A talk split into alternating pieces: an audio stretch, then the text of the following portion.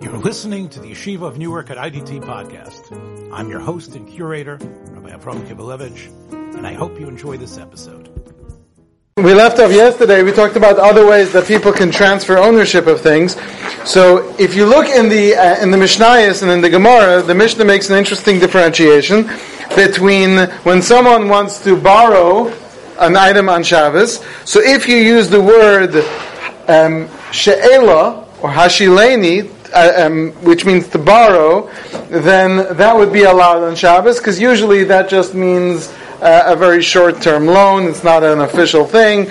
But using the word halveni, halva, which we translate as lending rather than borrowing, so that's more official, and that's something which Chazal felt would fall under the category of business interactions, or as some explain, you might come to write, without getting into the reasons for it.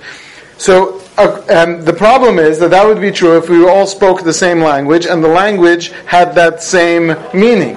In English, the words borrow and the words lend don't have, even though we try to differentiate between halveni calling it a loan and she'ela calling it a borrowing, but it doesn't really work that way. And so, therefore, the Shulchan Aruch points out that either word, borrowing or loaning, would be something that would be official terms and therefore should not be used. So if someone does want to borrow, they would have to say, can you give me this product to use? Can you give it to me?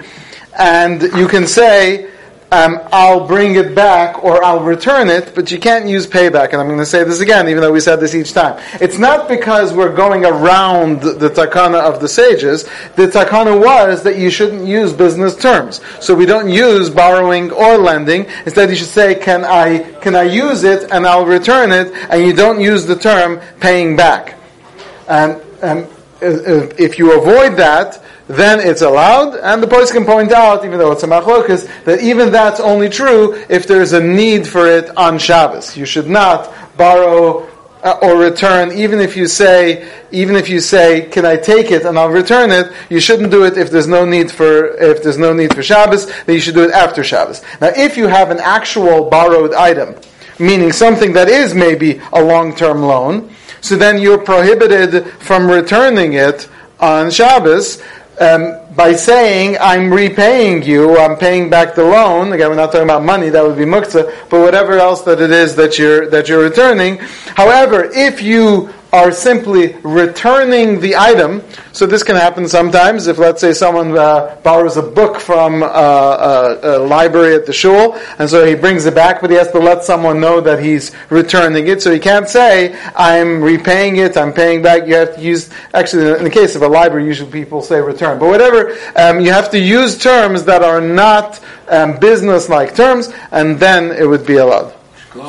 Thanks for joining us for another episode from the Yeshiva of Newark at IDT Podcast. Be sure to subscribe on your favorite podcast app so you don't miss a single episode.